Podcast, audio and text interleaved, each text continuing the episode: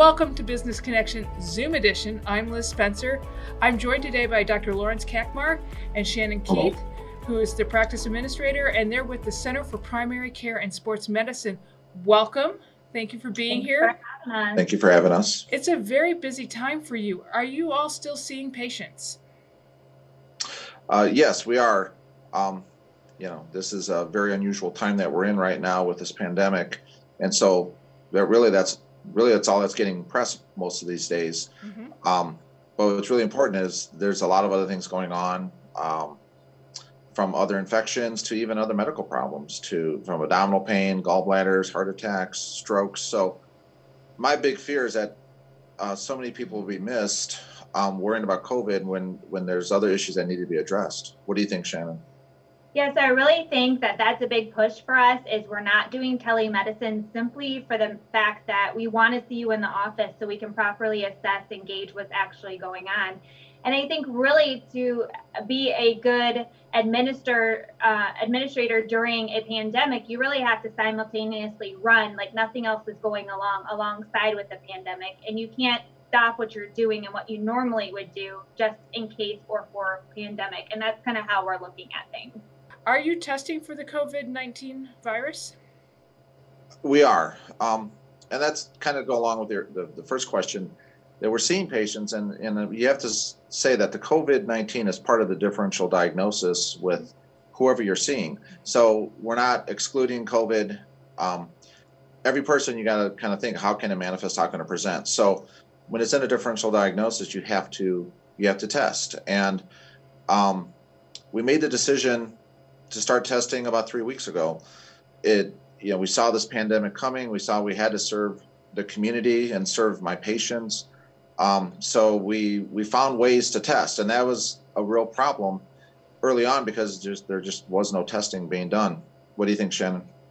Yes, and I think that's exactly what we tried to do. And I think it's so important that we have independent practices like we have because we are able to think outside of the box. We were able to take this pandemic and say, how can we help our community? And how can we be a place they can come not only for for testing but to call and just get reassurance or even screening. And we've screened some patients multiple times just because you know there is a lot of anxiety with this. So i think right away we dove into it and we wanted to be a good resource for our community during this time more than ever and to kind of follow up on that question, are we testing? Um, what we are doing is we screen people um, if they're within the differential. If you're sick or you're calling in for the COVID testing, we screen on the phone, and if you meet criteria, we'll um, we we do the testing, and and just about all the testing has been done out in the parking lot mm-hmm. um, to keep it outside the building, mm-hmm. keep it safe for staff, patients, um, and that's uh, that's how we kind of got the testing going on in the office. Um, how how is your testing different? I mean, it seems like you're able so, to test and nobody else is able to test. How well, when this whole thing started, we were we were told about test kits, and we were also told that, um, yeah, you can only be testing at certain places, and so you know, Shannon and I, you know, we've kind of been working at the seven days a week, twenty four seven. So for the past four to six weeks. Just you know, even on weekends, we're here doing stuff. Um, so we kind of set it up with our commercial lab that we could do testing, and and Shannon and I were both frustrated in that the traditional test you have to wait, you know, usually five to seven days to get results, and that's precious time when you're dealing with sick people. Mm-hmm. Um, it could it could really be life or death, and so you know, uh, however you want to call it, we, we came across a, a lab that has um, uh, approached us, and we've been using them, and we're able to get uh, results in 24 hours now. Wow there's such a misunderstanding when it comes to testing. Really, there's only two pathways to receive COVID testing, and one of them is through the state, which I know a lot of people are frustrated with that because there is a limitation on it through the Illinois Department of Health. And really, you have to meet criteria and receive an authorization mm-hmm. code to even get tested through the state. And so it's very important that clinics that have the ability to use commercial labs really use them because this is kind of your time to shine because we have this ability through a commercial lab. So we don't need authorization from the, the Illinois Department of Health. We can do our testing based upon our own um, screening tool that we do use, kind of based upon the CDC recommendations. And so we're able to do that, get next day results, and we don't have that that period of five to seven days um, where we really want to to quickly get results so we can keep you out of the hospital is, is basically our aim as it is with every other disease. Well, that kind of, and that's wonderful. That is absolutely wonderful news. And so that goes to my my question of um, how are you handling positives? What type of intervention are you doing to keep us out of the hospital? You know, when this started, it was it was scary times. There was there was this is a new disease, a new virus, um, and so we're we're all kind of looking at it a little differently. But mm-hmm. We Shannon and I, by what we put together, and we quickly came together with a, a uh, an approach or, or, an algorithm to treat it like really any other disease. You know, every disease in this country, we, we screen early, we test early, and we treat early. Um, and that's really the best outcomes. And that's how we've kind of come to that what we're doing right now with the testing. And and really, we have the best. we really have great outcomes because we're intervening early. Mm-hmm. And so, what happens when we get a test result that's positive? Um, we, we hope it's negative, but if it's if it's positive after the screening's done and the results come back, and like Shannon said and I said earlier, we get we what's really relieving to people is that we know the next day. Mm-hmm. There's so much anxiety associated. Uh, they're not families aren't sitting at home scared. Uh, people aren't sitting at home by themselves scared. You know, or um, we're, and we're also able to keep them out of the hospital if the labs uh, come back positive. And what we do is we reach out to them the next day and we we follow the uh, the dual drug treatment protocol that um that's been out there discussed so much. Shannon, what do you think? Um, right. So, what it could look like for you as a patient mm-hmm. would be you call, we do our screening tool with you, say, yes, we should test you we will do that testing more, more than likely in the parking lot in your car. Mm-hmm. and then we call you. We usually get results um, the following evening. So between usually about 5 p.m and 7 p.m is when we get results and we get these seven days a week. So even if you're tested over the weekend we will still call you even if it's saturday or sunday. And then at that point we will go ahead and intervene and start treatment with the dual drug therapy. And we've really seen um, 100% turnaround in symptoms in two to three days Wow, that's amazing. Thank you for taking the initiative and and and really helping us through this time period. Um, and Shannon, I think you kind of covered this, but for people watching this, what's if they think I, I need to get tested or I'm fearful of I, I have this, what's their next move? What should they be doing? So really, your next move is going to be you're going to call us. So you're going to give our office a call. Um, during no- normal business hours, you can just call our, our phone number, 630-375-1625.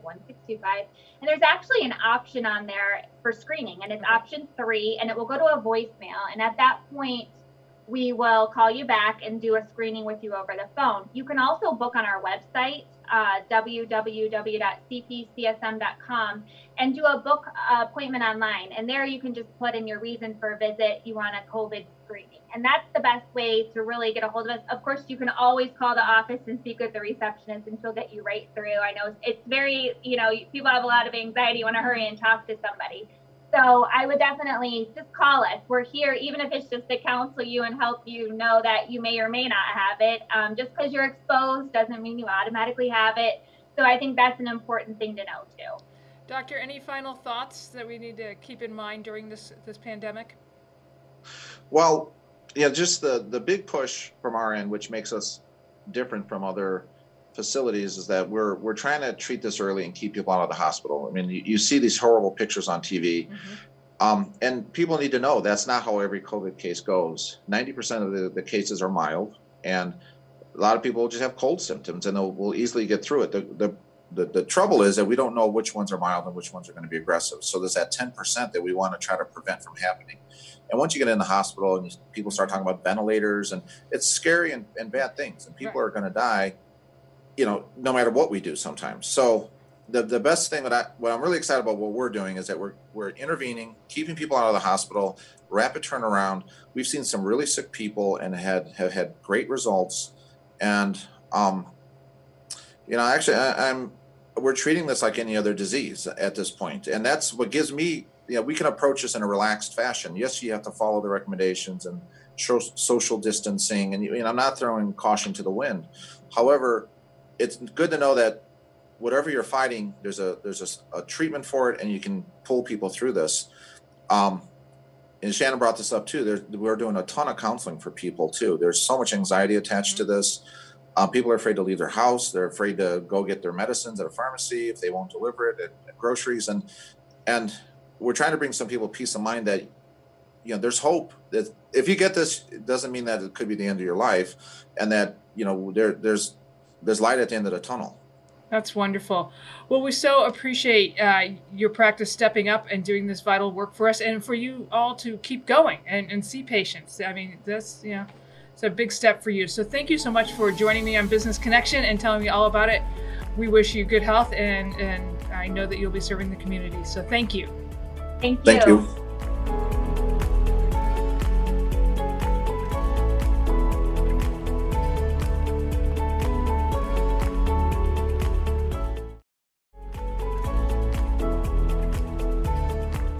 Joined today by Brad Wilson of the Naperville Park District. Brad, welcome.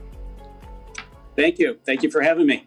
Um, I really appreciate you taking time out. I think we're all curious about the current the current conditions and how is this reshaping the park district. Yeah, well, with the park district, uh, our overall mission remains the same: uh, promoting healthy lives, healthy minds, a healthy community. Uh, just the way in which we go about uh, delivering that to the community has had to change during this crisis. Uh, moving from a lot of physical interactions where community members would take part in programs at a facility or at one of our park locations, we've had to move to more of the virtual experiences. And that's something we've been building upon with our Napier Parks to You website uh, that has gone live. We have a number of opportunities that are out there for residents to enjoy, uh, a mix of different activities for all different ages and that's something that we continue to see that uh, that we're going to grow not only as we work through this crisis, but uh, even moving into the future. I think we all have um, embraced the idea of virtual fitness or, or joining virtually for some type of activity. So I think that will go forward because it's a great opportunity if we're traveling to keep the park district's programs with us or something like that. What has Absolutely. been the biggest challenge for you during this time period?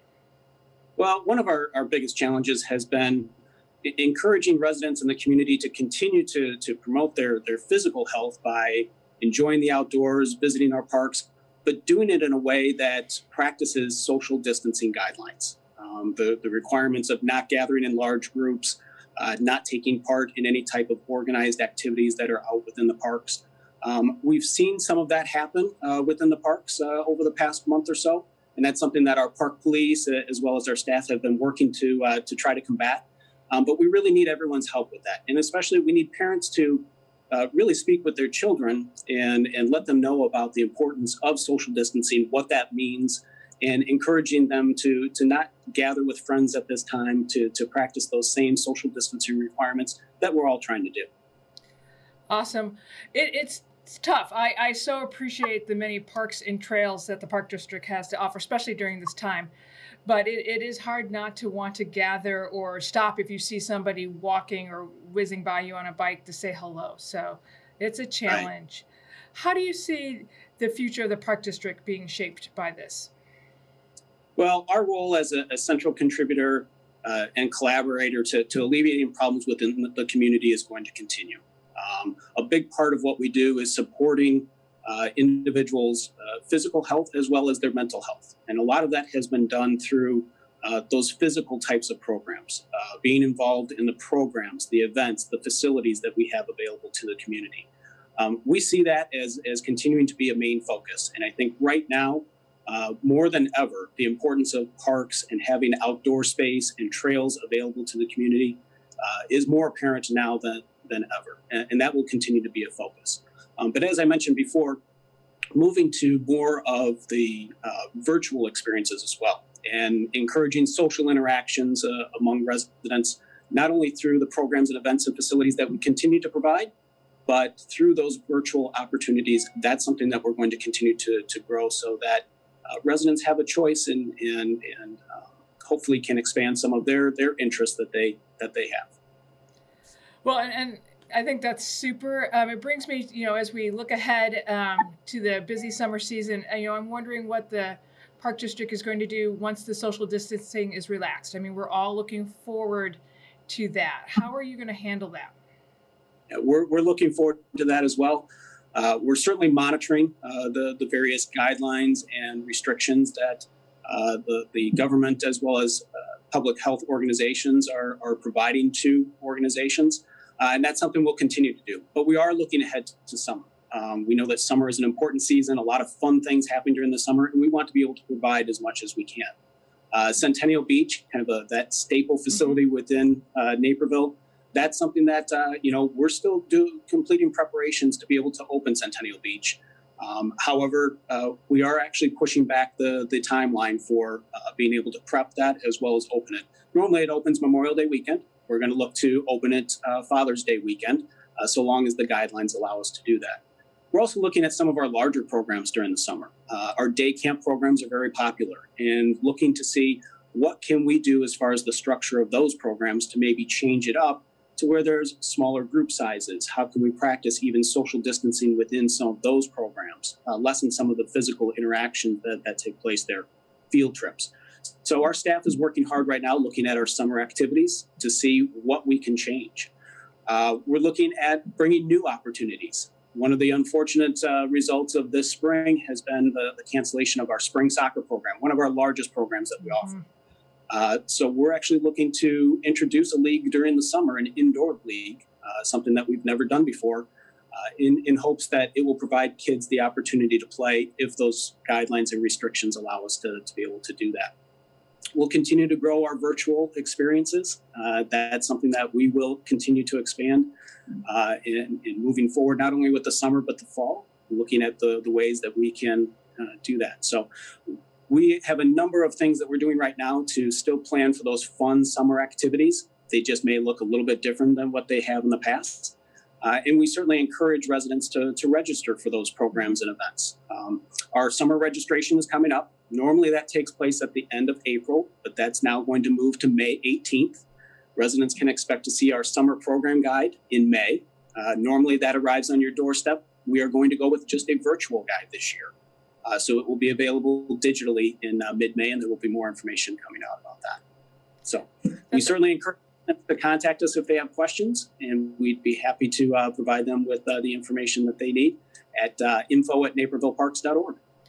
Well, Brad, we look forward to getting that virtual guide in May, you know, because everybody looks forward to the Naperville Park District guide coming in. So thank you for all you're doing. Thank you for supporting both our physical health and our mental health, even to walk around the parks and see the wonderful landscaping that the park district provides.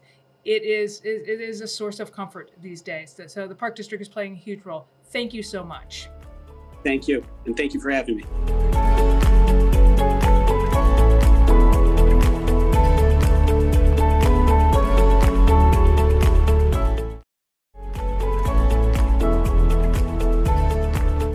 I'm joined by Aaron Brooks, and he's an attorney.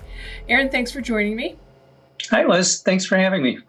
You know, I'm really interested to know what your firm does and, and tell me a little bit what you're doing now in this unprecedented times. Sure. Um, well, I'm an attorney. Uh, I've been practicing law in Illinois for about 24 years, and I focus on uh, technology, privacy, and security matters. Wow. Uh, so generally, I represent um, software developers and other entities who have to deal with highly sensitive information. Uh, I, I, do a lot of work with um, healthcare providers and health information technology companies. So, right now, yeah. as you can imagine, we're getting a lot of questions about medical privacy and also about telehealth, uh, which is technology that uh, doctors can use to see patients remotely. How should healthcare providers be thinking about COVID 19 when, when talking with the media? That's a good question. And uh, a lot of providers are getting questions from the media. Obviously, this is something that the public um, has a, a, lot of concern about mm-hmm. and, and wants to stay up to date on. So, a few rules of thumb. Um, first of all, it, it's a very good rule of thumb for any medical provider to not talk to the media about specific patient information unless they have that, that patient's authorization. Um, and, and so, for hospitals, for example, most people, most of their workforce shouldn't be talking to the media at all, and they should try to channel those communications through a few people that are um, authorized to talk to the media. That way, the message is consistent and clear and, and correct, most importantly. Um, there's a couple of special rules that the federal government has uh, issued uh, to get us through the, the public health emergency. Um, so, first of all, they have made it clear that when the media uh, calls a hospital or a healthcare provider and asks for a patient by name. Um, so if they already know that they're interested in a specific patient and name that person, then the hospital can uh, tell them information from their facility directory. So when you check into a hospital, you you have the option uh, to either be in the facility directory or not. Hmm. And if you don't opt out, then then you're in the facility directory, and a hospital can tell the media that you're there. And they can also uh, give basic information about your condition. So they can say you're critical or you're stable, uh, but really um, nothing else. The the other question that comes up a lot is um, there, there's an exception in the HIPAA privacy rule that talks about um, disclosing information when it's necessary to prevent a serious and imminent threat to the health and safety of the public, and so that that is actually uh, coming into play right now. And so I, have seen, you know, some hospitals feel compelled to make a, a public um, media disclosure, a press release when they have the, the first COVID 19 encounter in their healthcare facility.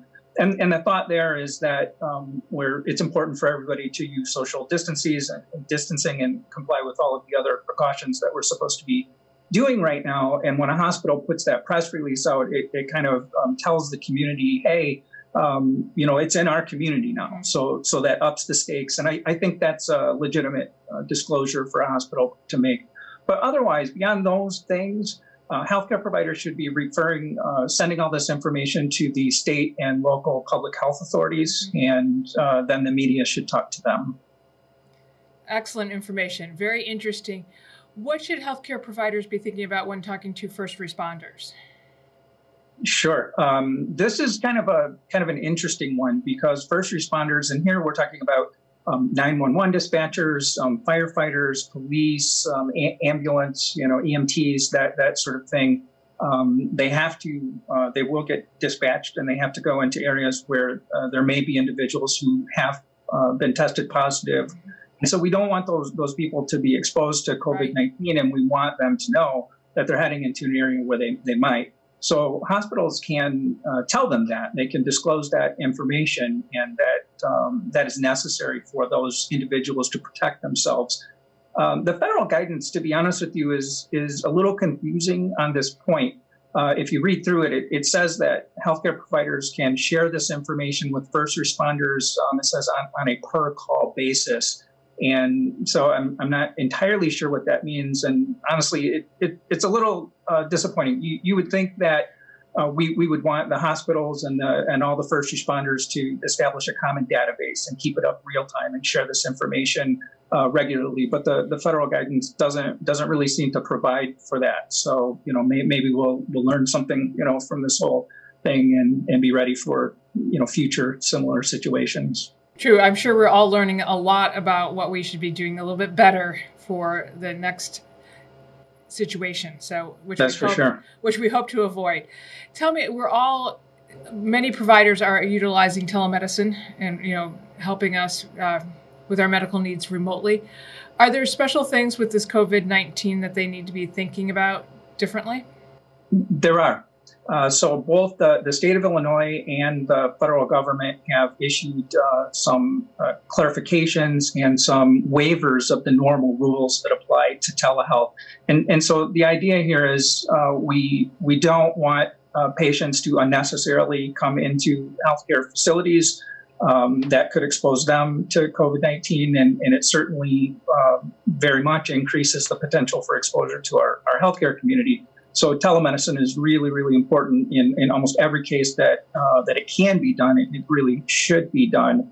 Uh, so, so a couple of things that have happened. Um, first of all, the, the federal government has issued waivers for most of the uh, HIPAA privacy, security, and breach notification rules. Um, those don't apply to the rapid rollout of, of telehealth during during the public emergency so, so just as an example, in in normal uh, conditions, when a healthcare provider is rolling out new health information technology, like a telehealth system, you would need uh, what they call a business associate agreement with the telehealth provider, which is a contract that requires that uh, technology company to abide by a lot of the federal um, privacy and security restrictions that apply to healthcare providers. Well, those rules are waived right now. That uh, you, you, could think of that maybe as as um, red tape that mm-hmm. that we don't have time for right now. So the idea is let's just get the system um, rolled out.